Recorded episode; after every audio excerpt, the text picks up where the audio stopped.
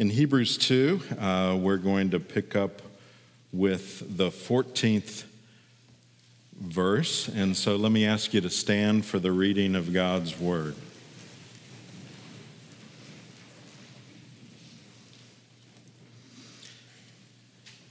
Since therefore the children share in flesh and blood, he himself likewise partook of the same things, that through death he might destroy the one who has the power of death, that is the devil, and deliver all those who through fear of death were subject to lifelong slavery.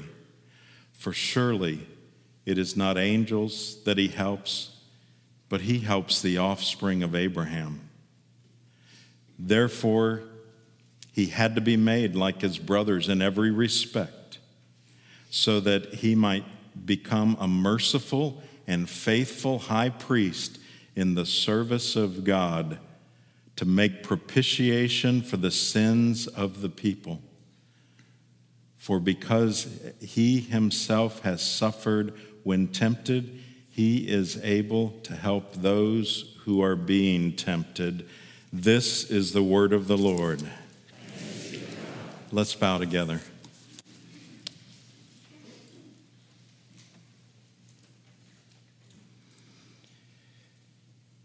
Lord, will you uh, cause your word to bring comfort, challenge, growth, Will you apply it to our hearts by your Holy Spirit? And we would ask for this in the precious name of Jesus. Amen. Be seated.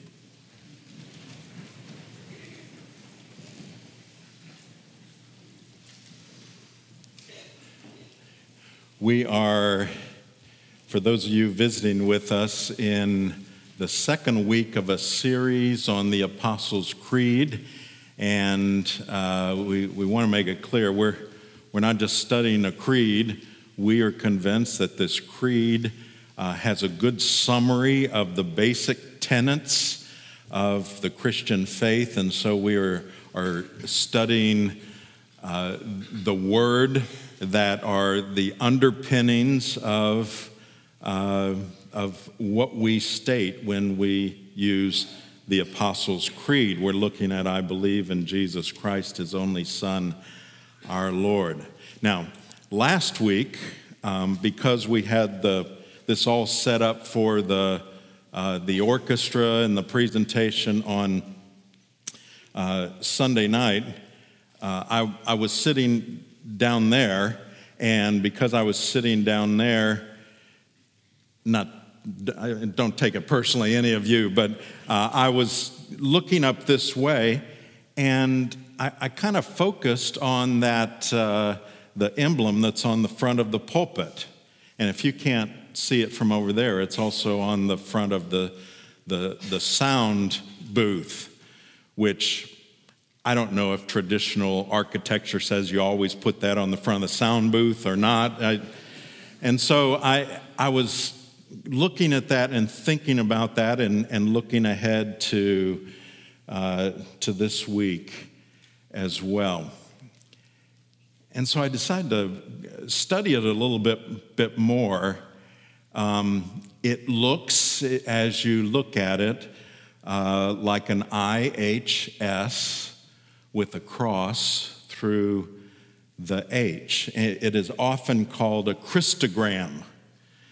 And uh, it is basically a monogram that symbolizes uh, uh, Jesus Christ. There are several views of what that IHS stands for. And let me just get there's one that I'm absolutely going to discount and get it out of the way. The IHS does not stand for Irmo High School, okay?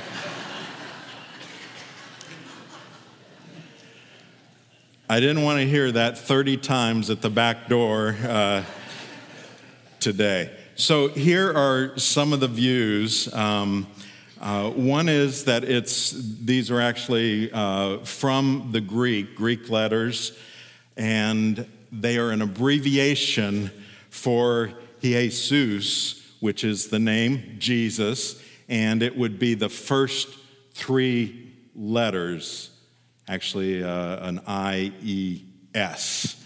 Uh, so that's one view, probably the most common.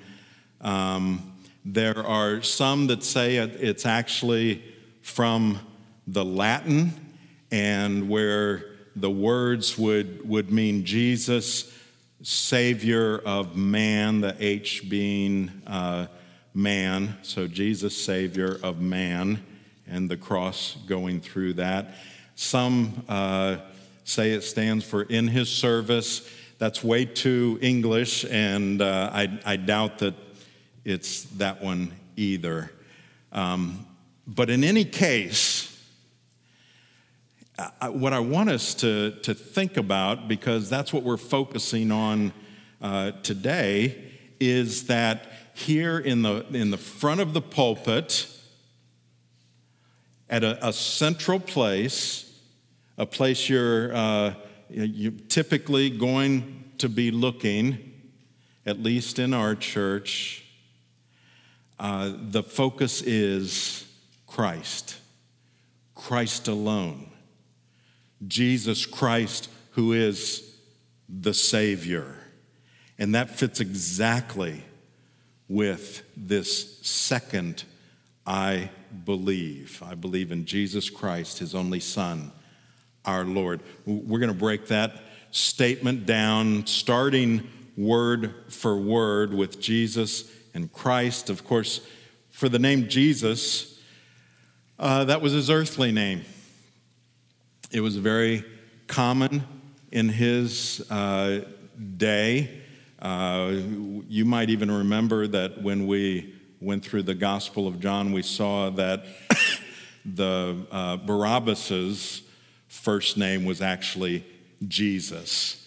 And it was a, a common name, partially and probably to a great degree, because it's the New Testament name for the word Joshua, which, which has to do with Savior. And so it, it's likely there were mothers who were uh, naming their children, uh, their sons, that with the hope that their son would be that Savior. Of course, it's a fairly uncommon in our day, except among some cultures. God had told both uh, Mary and Joseph, and he told them separately that they uh, would name him Jesus. Uh, in the Gospels, Jesus wasn't known as Jesus Christ. So don't think of it as a first and, and last name. Uh, in, in fact, it's, it's not until the early church and certainly in the epistles that he is referred to again and again. And that's how we're to make him known to the world as Jesus Christ or Christ Jesus. Um, so that's really his uh, kind of earthly name. And he was known in, during his ministry as, as uh, Jesus of Nazareth. Uh, but even so, his name was a fulfillment of that which he came for. Uh, this is how it was announced matthew 121 she, she will bear a son and you shall call his name jesus for he will save his people from their sins he will save his people from their sins that's the nature of that name. By the way, when we're talking about God, you want to know the attributes of God? You look at his name. A name wasn't just something to, to call him, it was him revealing himself, and that's uh, the case here as well. And then we come to the, the name Christ. Uh, that's what J.I. Packer uh, calls Jesus' official name. Um, it's a term that means anointed one or Messiah. This is uh, the promised king from the line of David. Now, why, why that term anointed one? Well, there's much more there. It's not just a, a, name that you, you kind of brush over. When you think of anointed one, it's referring to what we see in the Old Testament. Uh, who was anointed? Well, there were three offices that were all anointed in the Old Testament prophet, priest, and king. So when, when it refers to him as uh, uh, the Christ, it's alluding, it's speaking to those offices. Now, those offices had been in existence uh, all through the history for ages, but no one had fulfilled them perfectly. Um, at best, the prophets, the priests, and the kings in the Old Testament were just foreshadowing uh, that which was to come. Uh, let's think about what we, we said earlier in terms of the, the prophet. How does Christ execute the office of a prophet? He executes the office of a prophet in revealing to us by his word and spirit the will of God for our salvation. So um, he's, the, the prophet was making known the will of God. So, how did Christ fulfill that? Well, he fulfilled it in revealing the Father and making known God's will for salvation to the world. And he fulfilled it perfectly. And then we come to the priest. How does he execute the office of a priest? Christ executes the office of a priest in his once offering up of himself a sacrifice to satisfy divine justice and reconcile us to God and in making continual intercession. So there's a one time thing, which was different than than the priests in the Old Testament. They, they did sacrifices over and over and over because even in their best moments, those sacrifices were imperfect. Christ makes a sacrifice and boom, that's it. Nothing else is necessary for our salvation. And then what's he, what's he doing now as our priest? He doesn't need to make any more sacrifice. So now he is interceding for us, he is representing us. So in the Old Testament, the, the priest confessed sin and offered sacrifice for his people, but they did it over and over again. Remember what, what I read a moment ago in Hebrews 2. Therefore, he had to be made like his brothers in every respect so that he might become a merciful and faithful high priest in the service of God to make propitiation for the sins of the people. We'll get to that in a second. For because he himself has suffered when tempted, he is able to help those who are being tempted. Now, what about that word, propitiation? Well, as the perfect prophet, priest, and king, what Jesus did, what his actions did, what that one sacrifice that was sufficient and was never necessary to do again turned away the wrath of God. That's what propitiation is. By his actions, by what he did on the cross, he turned away the wrath of God and he made it so that we could be adopted into his family. That would have been impossible unless he made propitiation for the sins of his people. And then we see the king. Christ executes the office of a king in subduing us to himself, in ruling, defending us, in restraining and conquering all his and our enemies. Uh, to put it briefly, the king is one who acts as leader and commander. Jesus fulfilled that in his victory over death and man's enemies. Now, no prophet, no priest, no king that had gone before Jesus had ever come close to fulfilling their offices fully. They were all flawed. You think, it, think about uh, a David, the, the king, man after God's own heart. And yet, what do we know about him? his deep sin and reaping even uh, the temporal problems that came from that and having terrible family situation all of his life. So here is, is perhaps Israel's greatest king, but the, what he did is he left a longing and a promise for a better king, the one that was to come. That one had no sin.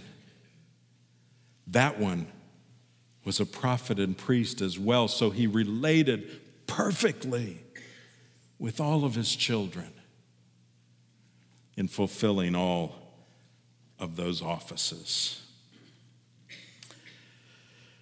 in uh, Jesus is called the Christ by Peter in his confession that's in the gospel, by the woman at the well, uh, by Andrew. Look, we found the Messiah. But in the gospels, we don't see him called Jesus Christ.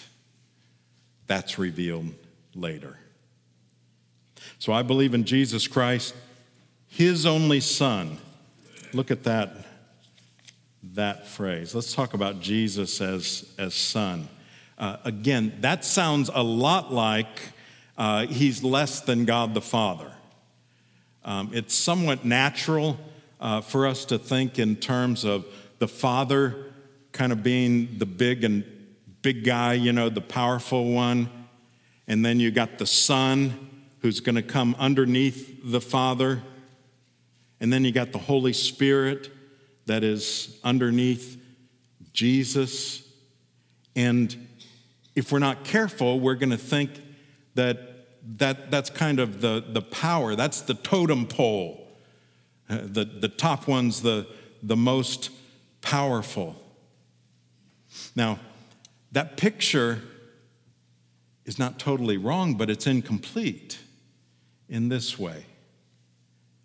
We've got to make a distinction between the roles and function of the Father, Son, Holy Spirit of the Trinity and the substance of the Trinity. Now we're getting we're doing theology here, so stay with me.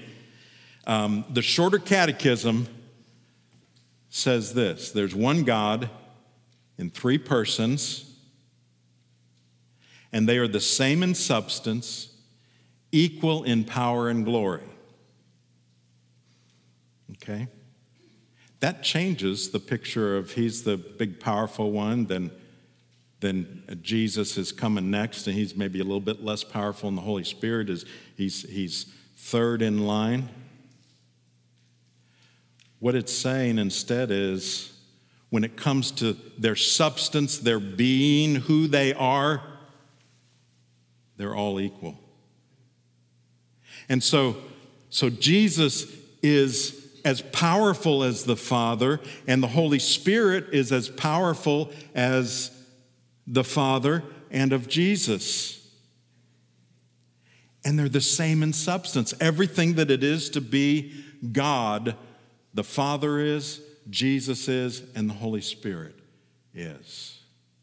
So, in terms of uh, their, their being, they are uh, exactly equal But in terms of their function, they do have specific and different roles. Now, I want to illustrate this by taking us uh, over to 1 Corinthians 11. In 1 Corinthians 11, and this passage, if, if you turn to it, you'll, you'll say, where is he going with this? Because, uh, you know, at the top of that passage in my Bible, it says head coverings, and it's talking about women wearing head coverings and so on. And you're thinking, what in the world does this have to do with the Apostles' Creed? Well, in verse 3, it says this, and Paul is talking about uh, the role of men and women. He says, I, I want you to understand that the head of every man is Christ, the head of a wife is her husband, and the head of Christ is God. Now, one of those statements is not like the others in terms of uh, being controversial. I don't know if you can guess which one might be more controversial. Um, he starts out and he says, the, the head of every man is Christ. Well, any Christian's going to agree to that. Christians say, of course he is. He is our head. And then the last statement the head of Christ is God. And we, and we recognize that, uh, yeah, that's kind of talking about their roles, right? You have the Father and the Son, and there, there is a sense in terms of their function that the Father is the head. But then, sandwiched between these two non controversial statements is uh, a statement that says the head of a wife is her husband. And Paul knows that that's the one he's got to prove here. He understands that. And so he gets you kind of nodding, and then you say, What did I just nod to here? Uh, the head of the wife is her husband. So let's, let's pull this apart. Let's tease it out a little bit to understand why he's saying this, what it has to do with the Trinity, and what it also proves about, about men and women in terms of uh, their being and their function. Here he's talking about differing roles. And he's, he's saying with uh, the husband and wife, the head of a wife is her husband. He is making it clear by the statement on each side of that, he's making it clear that that doesn't make her any less than her husband, any more than saying, that the head of every man is Christ or the head of Christ is God. Christ is not less than the Father, neither is the wife less than the husband in terms of their substance, their being. The, the wife is every bit as much the image bearer of God as her husband is. She is just as important to God. It took as much of Christ's death on the cross for uh, the wife as it did for the husband. So they are co equals here. We're simply talking about function, about roles. And that's how it is when it comes to Christ Himself, that He is equal with the Father in every way. They simply have different roles. I believe in Jesus Christ, His only Son and our Lord. In Acts 2, in terms of our Lord, it says this Let all the house of Israel Therefore, know for certain that God has made him both Lord and Christ. There we see the Christ being revealed. This Jesus whom you crucified.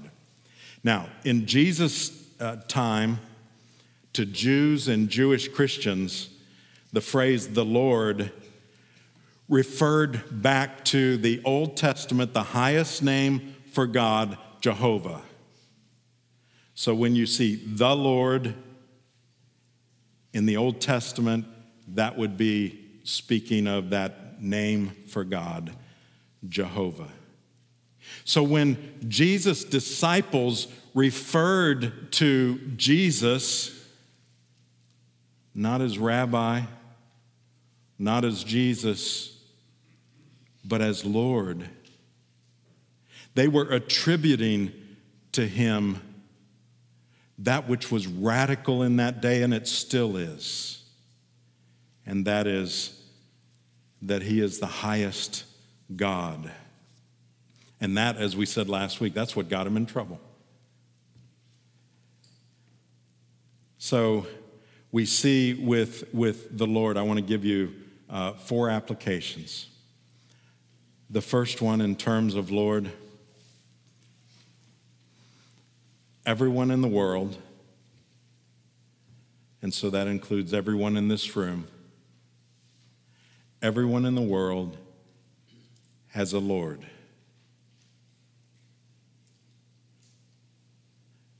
Your Lord is either the creator of the universe or it is Satan. You may say, No, I, you know, I don't follow Satan. I just don't really follow Jesus either. Jesus didn't permit for a neutrality there. You've got to serve somebody. It's going to be the Lord, or if it's anything else, it falls into the realm of Satan. There is no neutrality if there is a Lord. Secondly, Paul made it clear that there will come a day when both groups will admit that Jesus is the true Lord. As we read, God has highly exalted him and bestowed on him the name that is above every name, so that at the name of Jesus every knee should bow in heaven and on earth and under the earth, and every tongue confess that Jesus Christ is Lord to the glory of God the Father. And so, what it's saying there is there will come a time where every knee will bow. There will be knees that bow because in this life, we have said, We know that you are the Lord and King of the universe, and you are my Lord and King. And so we will willingly bow our knee to him in that great day. That same time, there will be those that throughout their life either followed the evil one or said, I am neutral. And on that day, they're going to bow their knee as well. Gives me no, no joy, no pleasure to speak about that because they will not be doing it willingly nor will they be doing it savingly. It will be too late for them. They will simply be like Satan will be, admitting, You're the king. You win. And they will lose. If you're wondering where you stand, let me quote a, a, a, pastor that long ago preached a sermon that had a profound effect on me personally. In that sermon, he was uh, challenging uh, those that were in the congregation to make sure that every part of their life, including their future, they had given to Jesus. He preached and he said this many times in the sermon and I don't I couldn't tell you anything else about the sermon, but this is what pierced my heart. He said, "If he is not Lord of all, he is not Lord at all." You get it? If in your life you're holding back, and at that point it hadn't ever occurred to me. I, I, I, would, would have been a professing Christian at that point. But it didn't occur to me that, that I hadn't given him my future. And maybe that's where you are if you're picking and choosing parts of your life that, yes, I'm, I'll give that to him. I will make sure that I'm, I'm going to get to heaven, but he can't touch this part of my life. I would listen to what this pastor said.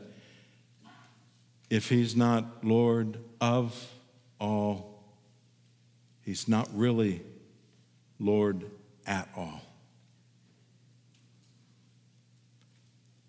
And so, our desire ought to be to come to that place where we can say, in this creed, I believe in Jesus Christ, his only Son, and our Lord.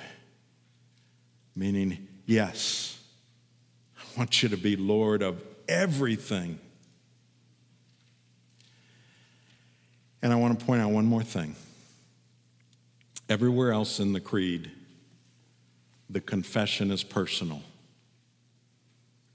Three times it says, I believe, I believe, I believe. It's all very personal. But here it doesn't say,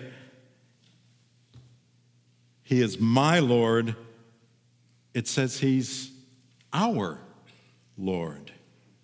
That's what we're professing. Catch that, that difference? Here's the point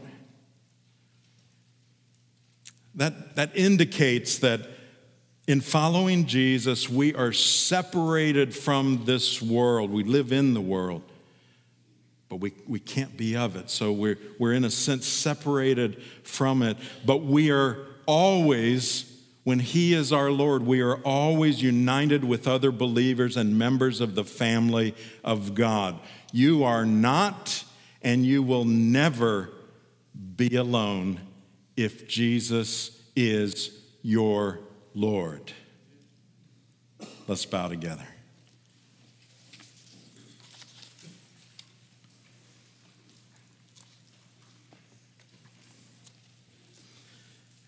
And so, Lord, we would, we would ask you to reveal to us if we've been holding back